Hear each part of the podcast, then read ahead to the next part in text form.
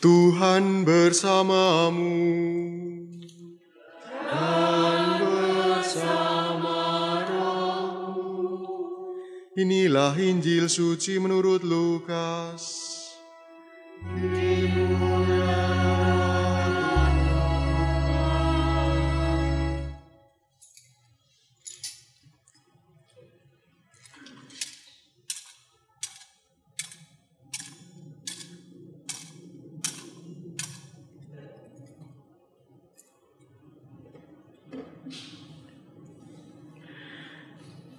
Setelah mendengar berita kelahiran penyelamat dunia, para gembala cepat-cepat berangkat ke Betlehem. Mereka menjumpai Maria dan Yusuf serta bayi yang sedang berbaring di dalam palungan. Ketika melihat bayi itu, para gembala memberitahukan apa yang telah dikatakan kepada mereka tentang anak itu. Semua orang yang mendengarnya heran tentang apa yang dikatakan gembala-gembala itu. Tetapi Maria menyimpan segala hal itu di dalam hati dan merenungkannya. Kemudian kembalilah gembala-gembala itu sambil memuji dan memuliakan Allah karena segala sesuatu yang mereka dengar dan mereka lihat, semuanya sesuai dengan apa yang telah dikatakan kepada mereka. Ketika genap delapan hari dan ia harus disunatkan, ia diberi nama Yesus, yaitu nama yang disebut oleh malaikat sebelum ia dikandung ibunya. Demikianlah sabda Tuhan. Terpujilah Kristus.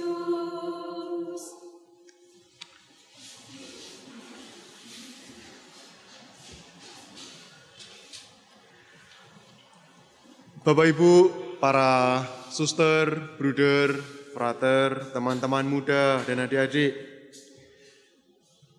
Kita berada di tahun yang baru, tahun dua ribu dua puluh tiga, dan baru saja kita merayakan pergantian tahun. Coba kita renungkan kira-kira apa yang khas dari pergantian tahun. Dari tahun dua ribu dua puluh dua ke tahun dua ribu dua puluh tiga.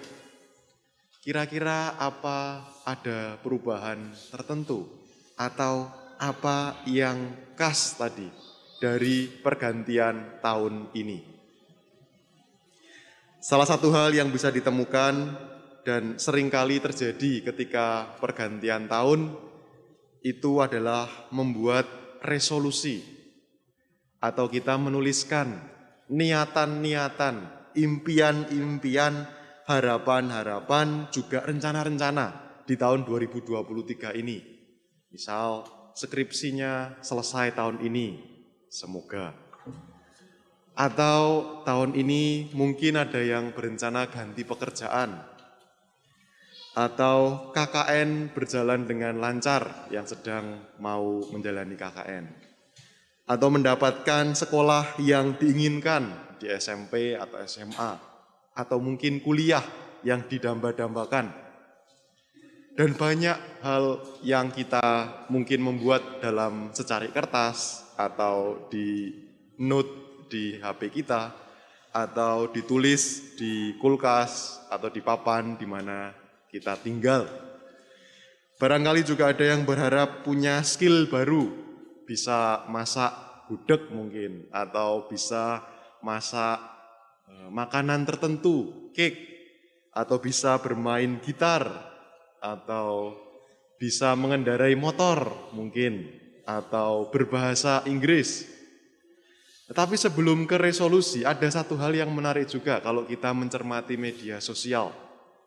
Ketika kita scrolling entah ke atas, entah ke kiri, tahu ya kalau ke atas itu biasanya untuk video, kalau ke kiri itu biasanya untuk story.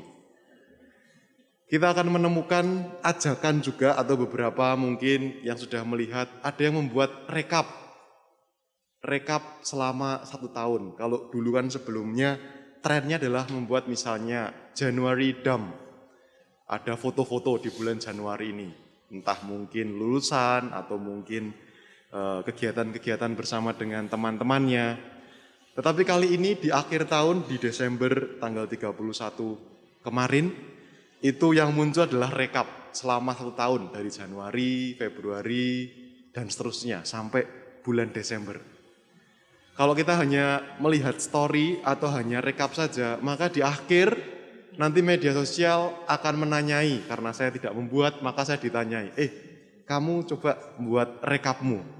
Diajak untuk membuat rekap, mengumpulkan foto-foto, video, atau gambar-gambar untuk membuat rekap kita. Untuk melihat lagi pengalaman-pengalaman kita selama satu tahun. Postingan apa yang sudah dimunculkan, atau story apa yang sudah dibuat, atau video singkat apa yang sudah ditampilkan ke publik, atau ke circle terdekat kita.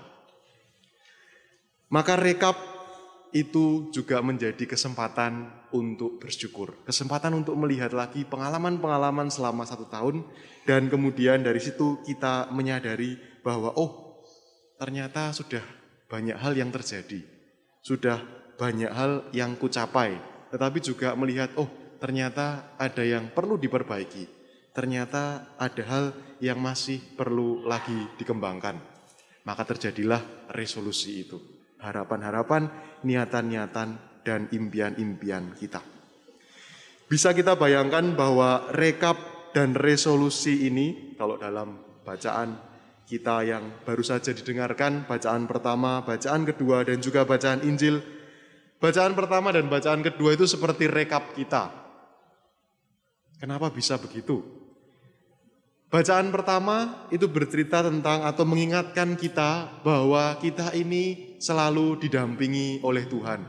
Bangsa Israel selalu ditemani oleh Tuhan, selalu dibimbing. Bacaan kedua kita diingatkan kembali, kalian yang sudah dibaptis, kalian sudah menjadi bagian dari gereja Katolik. Kita semua ini adalah anak-anak Allah. Maka kita melihat rekap kita, dan di bacaan Injil kita diajak untuk kemudian membangun resolusi. Apa resolusinya? Kita belajar dari teladan Bunda Maria. Kita belajar dari sosok pada pagi hari ini kita rayakan Hari Raya Santa Perawan Maria Bunda Allah. Kira-kira teladan seperti apa yang bisa kita ambil dari pribadi Bunda Maria ini? Perayaan ini tuh sebenarnya merupakan perayaan yang besar, karena pertama-tama bukan mengarah kepada Maria, tetapi mengarah kepada Yesus. Bahwa Bunda Maria itu adalah Bunda Allah. Karena Bunda Maria, Bunda Allah, maka dia itu spesial. Spesial karena mengandung Tuhan sendiri, Yesus pernah berada di dalam rahimnya. Dan kita diajak untuk melihat kira-kira teladan Maria apa yang bagi kita itu mengesan. Teladan Bunda Maria apa yang menggugah dan ingin kita lakukan. Satu saja atau dua untuk tahun ini. Untuk tahun dua ribu dua puluh tiga ini. Kira-kira apa dari pribadi Bunda Maria yang bisa kita ambil? Kalau kita baca pada bacaan Injil, kita mendengarkan bahwa dia melihat semuanya, menyimpannya dalam hati, dan kemudian merenungkannya. Bunda Maria itu pandai menyimpan dalam hati. Tetapi tidak hanya menyimpan, juga merenungkan. Tidak hanya merenungkan, tetapi juga menjalankan apa yang disimpan dalam hati, apa yang direnungkan, apa yang dijalankan. Sehingga barangkali kita bisa belajar dari Bunda Maria, tidak gerusa-gerusu, atau tidak kemerungsung, tidak selalu terburu-buru dengan berbagai macam hal yang akan terjadi. Di dua ribu dua puluh dua mungkin boleh semua berlalu begitu cepat, tapi di dua ribu dua puluh tiga kita belajar dari Bunda Maria, tenang. Melihat, pelan-pelan menyimpan dalam hati, merenungkannya sebelum kemudian membuat keputusan-keputusan.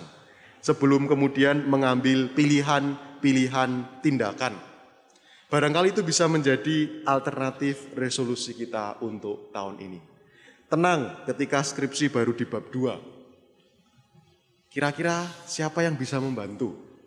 Kira-kira apa yang bisa aku lakukan? Buku apa yang perlu dibaca lagi? Tenang ketika mungkin ada persoalan di tempat kerja.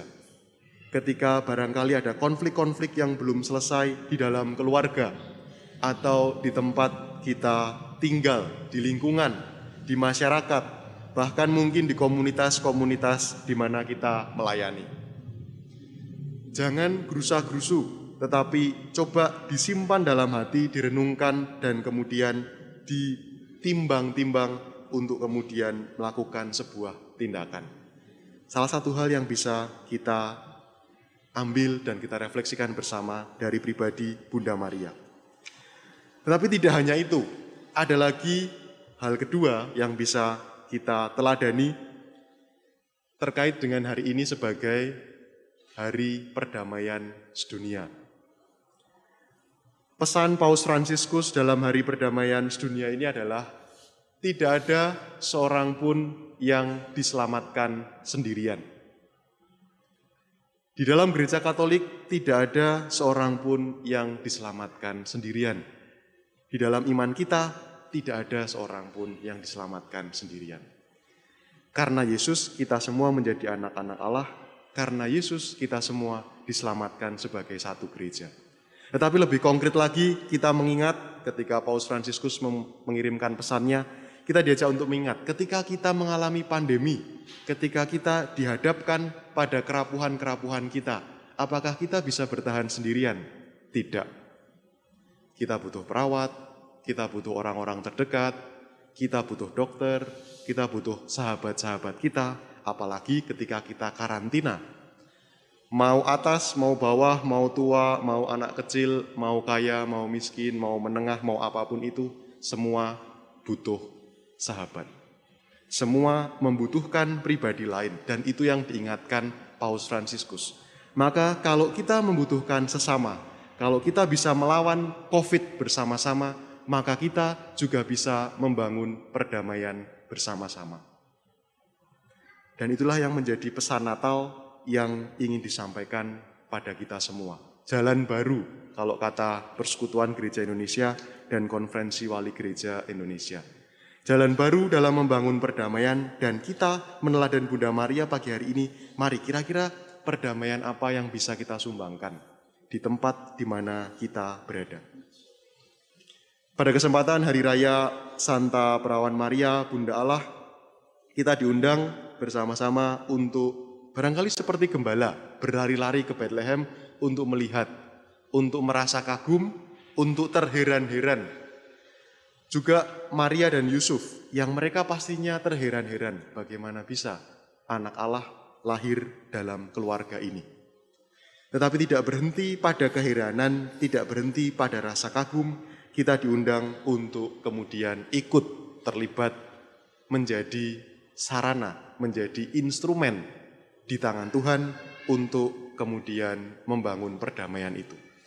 Untuk kemudian dengan sikap batin Maria tenang, disimpan dalam hati, direnungkan, baru mengambil tindakan. Kadangkala memang ada hal-hal yang perlu diambil dengan cepat, pilihan-pilihan, keputusan-keputusan, dan tindakan-tindakan yang kelamaan Romo, kalau harus tenang dulu, terus direnungkan dulu. Tetapi ketika kita sudah terbiasa hari demi hari untuk ada kesempatan hening, tenang, direnungkan, ditimbang-timbang, lalu mengambil tindakan, maka yang cepat pun akan terbiasa pula kita ambil dengan sangat hati-hati. Itulah Bunda Maria dan itulah undangan gereja pada kesempatan pagi hari ini pada perayaan Hari Raya Santa Perawan Maria, Bunda Allah. Maka bersama-sama pagi hari ini mari kita sebagai bekal mengawali tahun dua ribu dua puluh tiga dan juga dengan permohonan rahmat untuk tahun baru ini kita menimbang-nimbang. Ketika kita membuat rekap kita, apa yang kita temukan, di mana Tuhan sudah berkarya. Dan rasa syukur seperti apa yang kita alami, dan dorongan tindakan apa yang akan kita bangun untuk tahun dua ribu dua puluh tiga ini.